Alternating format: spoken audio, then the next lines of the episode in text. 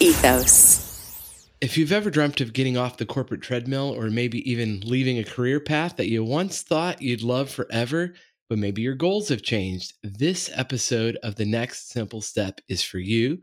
Lauren Dubinsky, a year ago, you had a successful career in advertising, having worked with some big brands including Coke, DreamWorks, AT&T, many others. You've left it all to create your new dream job, which is what exactly? Tell us about it. That's a great question. Right now, I tell people that I design gardens and I teach people how to grow their own food.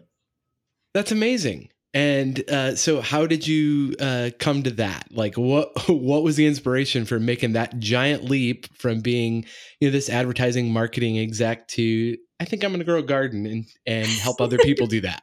That's a big jump. It is a big jump, uh, and yet I guess it feels so natural. I mean, COVID definitely did a lot of things for a lot of people. Um, it gave us a lot of time to reflect, and I for sure was one of those. Uh, I had been, I would say, unfulfilled in advertising for the last several years, but I was so lucky. I mean, I was working with really great people. As you mentioned, I had amazing opportunities, um, and it, it was really a great career, but sometimes you just know inside like something's off. This is maybe I'm living like someone else's dream job right now. And so, about four years ago, I left LA and moved to North Carolina, and we bought our first home, which was amazing. And I really threw myself into redoing the backyard and just getting rid of as much like concrete as possible and getting to garden, I guess, as an adult for the first time. And man, I was just hooked. Like every minute, every hour that I spent outside, I just felt more myself than I could remember feeling for a very long time. And I never ended up graduating from college. Like I dropped out of school twice. Uh, and so during COVID, I was like, this is a great time. Like everyone's doing online classes now. So I don't have to figure out how to leave my office job in the middle of the day to like go take a class. Uh, so I enrolled in community, like in a local community college here for their horticulture program because I always regretted not going to school for science or biology or something in that space. And I started taking some soil science classes and plant biology classes and landscape design classes. And I just knew. I was like, oh, this is it. If I ever get the chance to spend almost all my time on this, this is the thing. And so I didn't know that until I guess I was maybe 33, 34. So it definitely took me a while to find my thing. Well, 33, that's still pretty young for finding your thing. There's people in their, you know, 60s, 70s that are still trying yes. to find it, right? And so that yes. that's incredible. You still have a lot of life to live and, and you're doing your thing. And so I think that's fascinating. And also that idea that you go back to school to learn something useful, something that you actually want to learn rather than just to get a certificate you put on the wall. Hey, there's an idea. Yes. it's so funny. Um, I have two nephews um, or cousins that are going through this right now. Like they're in their 20s and they're in college and they don't know what they want their degree to be. And I don't know if I'm giving good advice or bad advice, but I'm like, hey, just take the classes that you think are cool. Because at the end of the day, it's a learning experience. Just pick the things that you want to learn about. Don't worry about the track or the program. Like give yourself a year to mess around. I did that and I don't regret it for a second. So no, that's amazing. And I can imagine you took a bit of a pay cut and uh and so how did you plan for that? It, like that's a big jump. It's a huge jump. It's been a really big lifestyle difference, but I remember man, even like 5 or 6 years ago when I just felt in my body that like this is not what I want to do forever. And if you're a creative person and you think your calling's like in a creative field, most of the time you know, like, well, I'm probably not going to make a ton of money doing that. So I've really practiced hey, let me make sure that I can actually live a lifestyle with less. Because I think that's a huge thing for people. Like, it's very easy to live the lifestyle of whatever job you have that year. Um, but I was really afraid of making a big decision and maybe not having as much income for a short season or for many years and then realizing that was like creating other problems that I maybe wouldn't be able to solve or maybe it would create so much stress or anxiety for me that it would undo like the peace that I was finding in a new career choice and so I would say for the last five or six years, I, man, I just saved everything. Um, and I tried really hard to not spend it just because I had it. And I also, it's hard to talk about this without mentioning the privilege I have. And I'm also partnered. And that's a really big thing because um, a lot of people don't have another person to kind of share expenses with and it's really hard to buy a home these days and so it's really hard to have access to property or land if you want to garden and so it's weird i do i do carry a little bit of guilt because i think when you know changing from one career to another really often can feel like such a luxury um, but on the flip side of that like i've worked very very hard to save um, and just to that's my best advice also just like do a practice budget just pick mm-hmm. a super low number your baseline, what you think you can live on. And as long as you know that, you can, it really gives you more options than you think um, for making a, a transition uh, or just picking a new way to live. So it was fun. It was hard sometimes, but it honestly was very freeing to do that. For sure. And I can relate to that about I'm a little bit older than you. Uh, about 10 years ago, when I turned 30, I was in my dream job. I'm like, well, now what? Yeah. and yeah. and and I, I, felt like, oh, I also have these things called golden handcuffs. And man, that is such a privilege, as you said. Like I'm in such mm-hmm. a privileged position, but I want to do something else. And I did. I, you know, I I took a leap and took a big pay cut and I and uh, actually a really bad job but it was such a blessing because it taught me my life isn't just my job. My identity isn't just tied up in my yes. job. And i started learning other skills and things and ended up becoming an entrepreneur as a result. So i wouldn't change that for anything. Uh, but uh, you're you're absolutely right. You have to sort of you know evaluate like i think sometimes it's it's this sunk cost idea that man i've i've worked so hard to get where i'm at i can't quit now right? Oh, and oh, yeah. we we definitely adapt to uh, we adapt to our current level of income. So every raise i've got i find some way to spend it. And so i love what you said about you know like try do a trial budget before you you know quit the job with the salary. Like figure out you know what's the minimum amount you can live on. And you might be surprised it's a, a lot less than maybe what you're used to it is. And I remember too, like a year ago, um, well, I quit in February. And, you know, a couple months before that, I just started like canceling every subscription that I had. And even things that I thought I really wanted. And it's amazing when you fill your time with the things that really make you happy, how little you miss like an HBO subscription that you thought, right. like, yeah, I totally need to have that. That's like my one channel. it just is For not. sure. No, a- about now every about once a month I go through and just start canceling things. like cuz I sign up for free trials and I forget I have them and I get a bill and it's like it's crazy the amount of money we just waste on stuff we don't use uh, for sure. Yes. And I'm speaking from personal experience. It adds up so fast. Um it really does and I have been so shocked at despite the like financial restrictions that I have around my current situation, just because I am living with less, I'm surprised at how like free and happy I feel. Like I don't actually feel the emotion of restriction. And that was something I thought I would feel.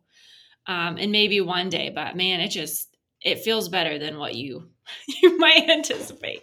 I'm gonna write that down. The emotion of restriction. Uh, you know, I think we thrive with with restriction because otherwise we become gluttonous in in whatever category. It's like too much of anything is is a bad thing for sure.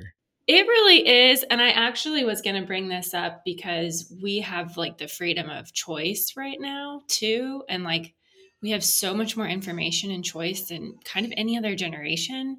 So i feel like you know, I've been listening to your podcast. I feel like the other kinds of people that are listening to your podcast are probably the ones that almost have like some real heartburn around like I want to do something else. Like how can I get myself into this other thing? And someone told me to like depressurize my situation a few years ago. And that was really helpful because the internet right now and like Twitter and TikTok is very much, it's very pro like, quit your job. You could be a thousand percent happier as your own boss. Like you could have a, thousand percent, you could be a thousand percent richer as your own boss. Like create passive income. Like wealth is just around the corner. And you know, it's really not always true. And chances are like if you're the person listening to this podcast, chances are you've probably made better decisions in your life, like up to this point, than you think.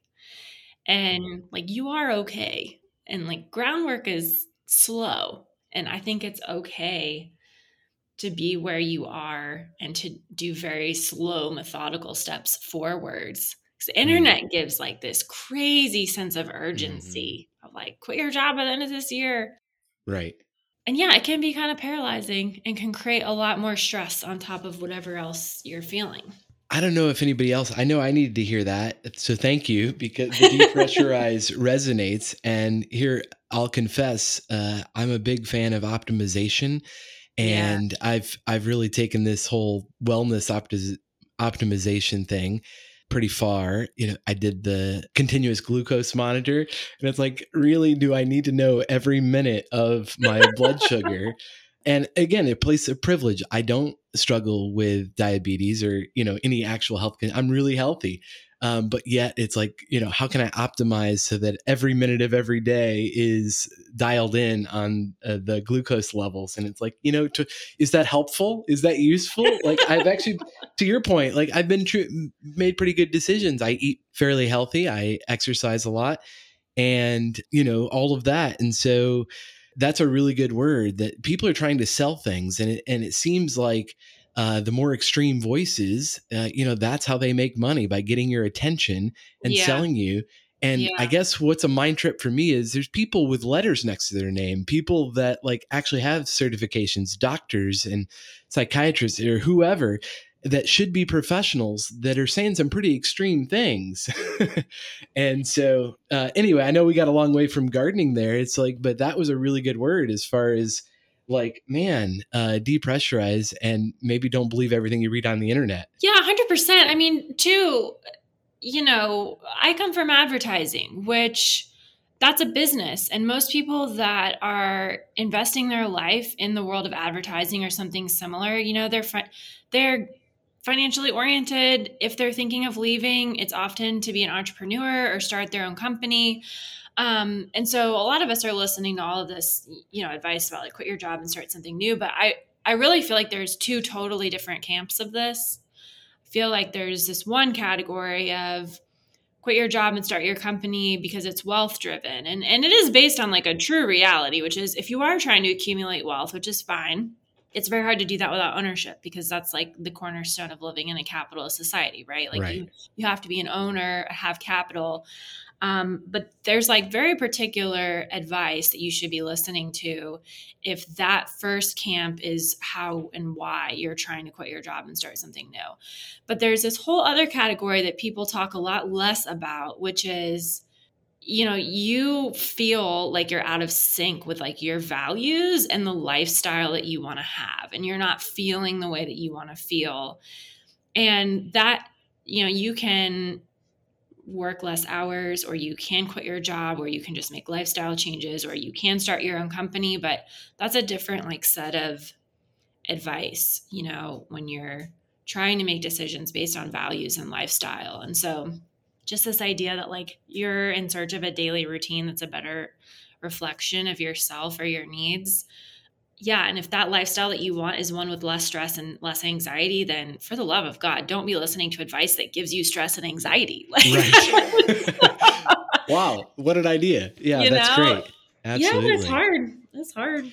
It is. Well and something you shared on uh, twitter i thought was pretty profound. You said choose a career that's based on putting good into the world and mm-hmm. competition disappears when your goal is universal progress everyone becomes a partner in the mission Thanks for thanks for bringing that up. I try really hard to sit down and think about it about once a month. Uh, coming from the world of branding and advertising, you know, you learn early in life that you've got to create something that's better than what everyone else is doing.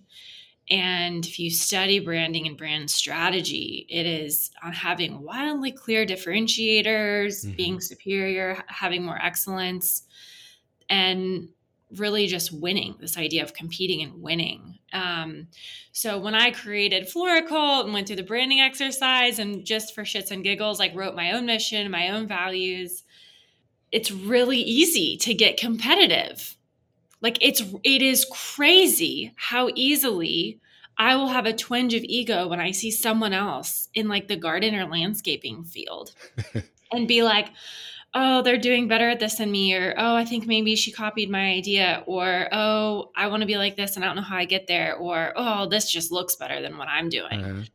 But yeah, like I did not leave advertising to be the best at gardening. Like that is a ludicrous idea. it's it's sort of yeah. It's uh, it's antithetical, right? It's the uh, it's yeah. the complete opposite reasons I can imagine for why you started the garden in the first place to bring you closer to nature, to escape the whole competitive advertising world. Totally opposite. Yes. And like as a kid, I had some rough moments in my childhood and where I felt safest was being outside, having the experience of knowing where my food comes from, growing green beans, mm. picking roses. And I want so many kids to have that experience. And I live in a like a, a small to mid-sized city. Like there's 300,000 people in Winston-Salem, North Carolina. And if I want 300,000 people to have the experience of having a garden or having access to food, what insanity to think that I, as one single person, would be able to achieve that. Like, I will be the most successful if I'm in a city where within years, like hundreds of people here are mm-hmm. doing exactly what I'm doing. And I will be, I think, the most successful if I'm just part of that community and like helping encourage and teach inside that community. And so, yeah, when you when you really do have a mission that is based on doing something good, you realize how many more of you is needed. Um, yeah. Well, if you believe in the mission, yeah, you want to scale it and you can't do that alone. You really can't. Right. And so you mentioned your your newsletter is called Floricult, your company as well, and you yes. started a garden club. How's it going? Oh man, it's so fun. I don't know why I didn't think of it so much earlier. it um you know, so many people want to learn how to grow year round or just take care of all the stuff that's in their yard. And it's really overwhelming. Like, even if you have a new apartment or new house, there's probably like, like hundreds of plants that you just don't know about. And so it's such an awesome, I mean, the garden club is a great way to just once a month, like sit with a group of people virtually and say, oh, it's November this is what needs to be pruned. Like, this is what you should be planting. This is the seed that you should buy because uh, constantly wondering every couple of days, like, should I be doing something right now? Is there a plant that needs to be transplanted? And not knowing can really get to you. So, just having a group of people to like navigate that with is super fun. I would say, really, though, the newsletters is my favorite part. I I started a newsletter not for anyone to read, but because I missed writing and I was like researching and, and learning so much that I needed like a, a weekly practice of just synthesizing everything I was learning because if I rewrite it in my own words, like that's what helps me learn and helps me remember. So I was like, great, I'll just, you know, get on Substack and write my stuff down. And so many people read it. It's crazy.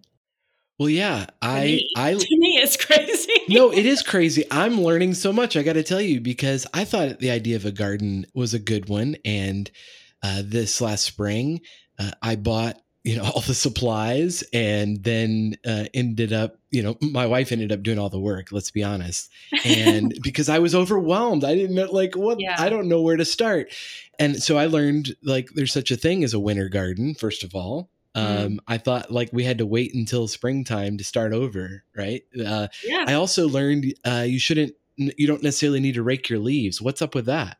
This is just wild. I mean, okay, so grass, first of all, does not, like, it doesn't really exist in the wild, like turf, like the kinds of grass that we grow in our lawns. It's not a thing that you see in nature.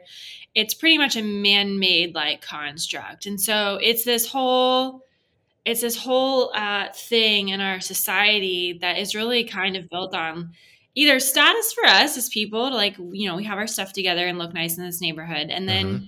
it's just a huge industry that is really run on pesticides and mm. fertilizers and a, a, lot of both synthetic and organic materials being shipped around the country, around the world to try to get this stuff that does not want to grow where it has been planted to grow. And so a lot of people put way more emphasis on like keeping their grass green or super lush right. than they do just on like gr- keeping their property healthy or like sustaining the wildlife on their on their property or bringing pollinators in. And so I don't know who who just started freaking out about the leaves, but yeah, leaves they naturally decompose. Like within a year or two, they fall. And so trees they drop their leaves and then when those leaves uh, decompose it is like free fertilizer for that tree. The trees basically exist like on a cyclical loop where they feed themselves and everything in their own little microenvironment. Um, and not only food, like not only is there a lot of nutrients in the leaves and like nitrogen and carbon, but it actually is probably the best thing to improve the structure of the soil, which is what like retains your water and helps you not need as much water in the summer in the hot months. And it uh, really feeds all of the microbiology in the soil and it helps the insects overwinter so you have good bugs in the spring so you don't have bad bugs in the spring and once i learned that only a couple years ago i just thought it was hilarious like man we're getting free fertilizer right. every year and we're spending all this time to ship it out so that we can then like buy it from a chemical company in the spring so Okay, so mind blown right now. Uh, that's amazing. But how will I show my neighbor I'm better than him? Because you know we try to compete with our our lawns, right? So you're taking that away from me. But uh, you know that is pretty profound. What other things do we believe, or we just do because that's what we're marketed to? That's what we're taught yeah. to do, and we yeah. don't know any better. And and we're stressing out about it. like I go, you know, got to go rake the leaves, or or use a uh, you know a gas powered blower. to, oh my God. to clean it up. Like, what on earth? I know. I actually really don't like blowers. And it's probably the, at this point, it's like tied for first marriage argument because my husband is obsessed. like, my husband is obsessively it's blowers. It's a power tool. It's, it's yeah, yes. it's invigorating. And me, I'm a big fan of power tools. Okay, I use uh-huh. the most in this in this household. Uh-huh.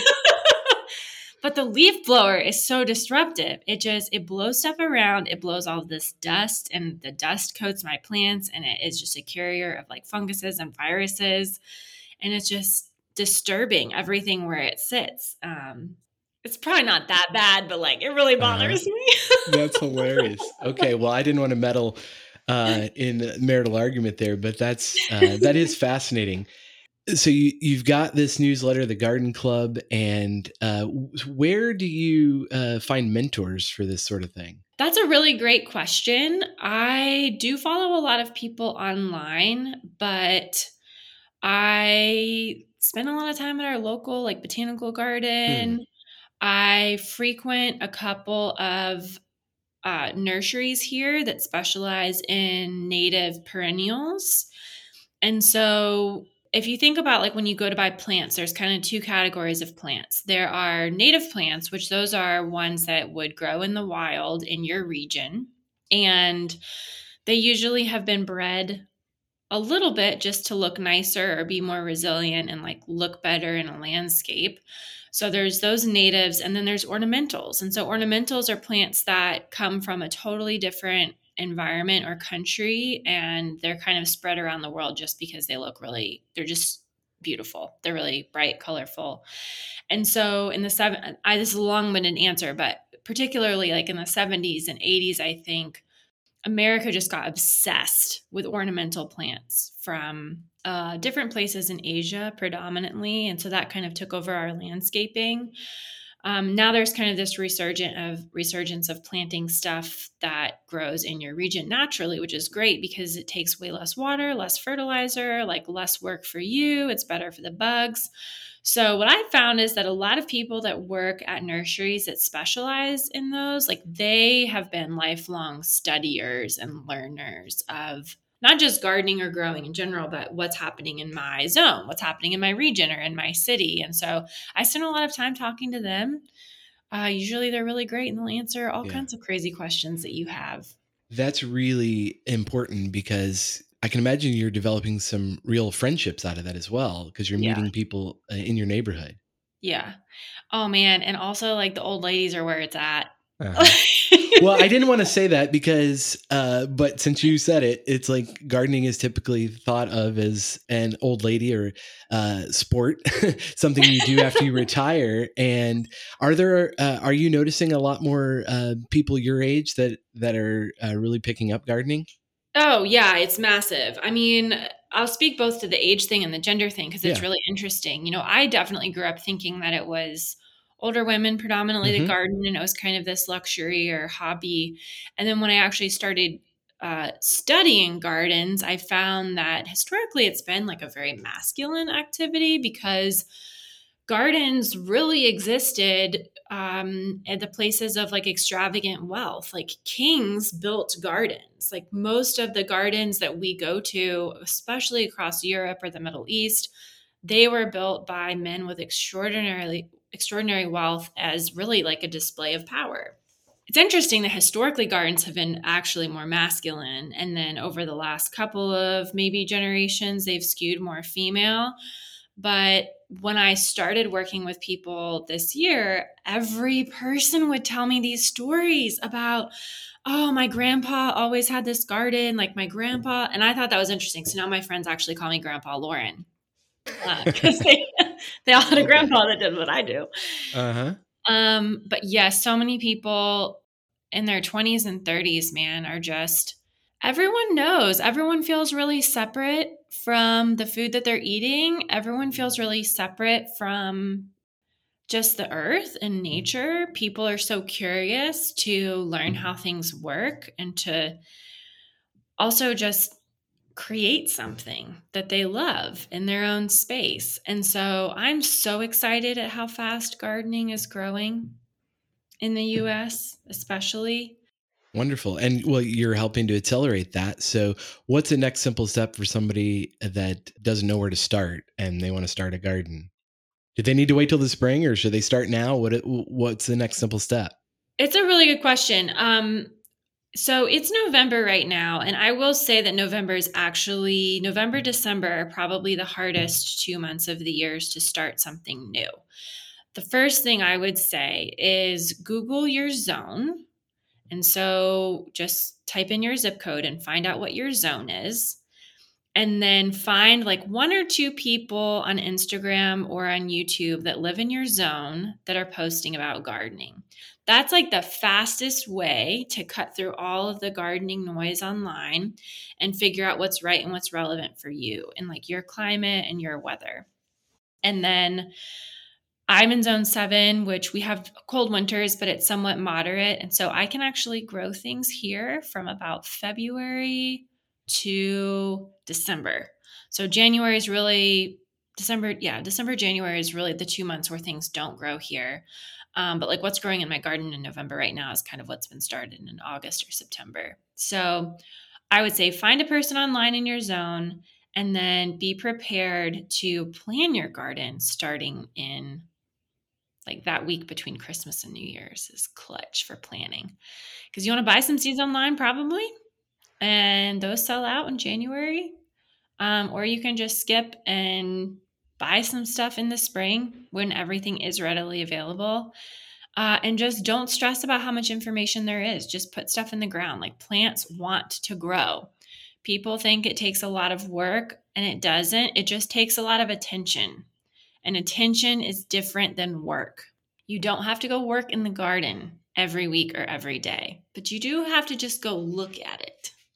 Um, and so that's also, if you want to get started, just start building it into your daily life. Just go look, just go look.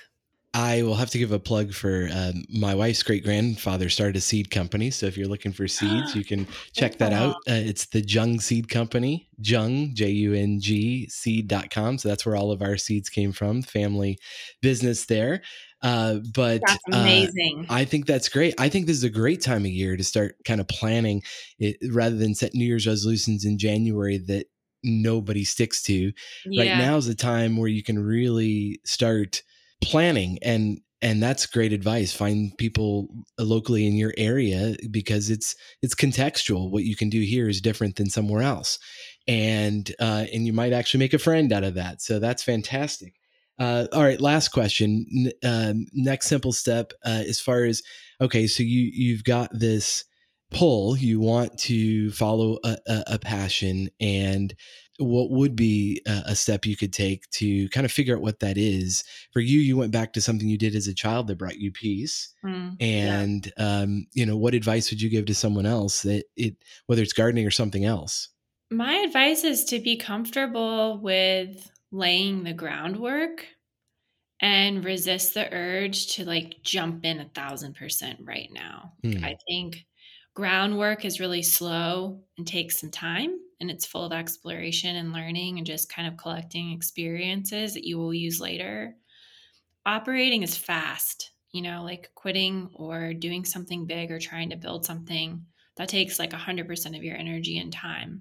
And so I think typically when we feel like there's a pull for something new, we want to make really big decisions. We just want to like quit and go, right? Or make these huge resolutions but it was really helpful for me once I started feeling that initial pull of maybe there's something new.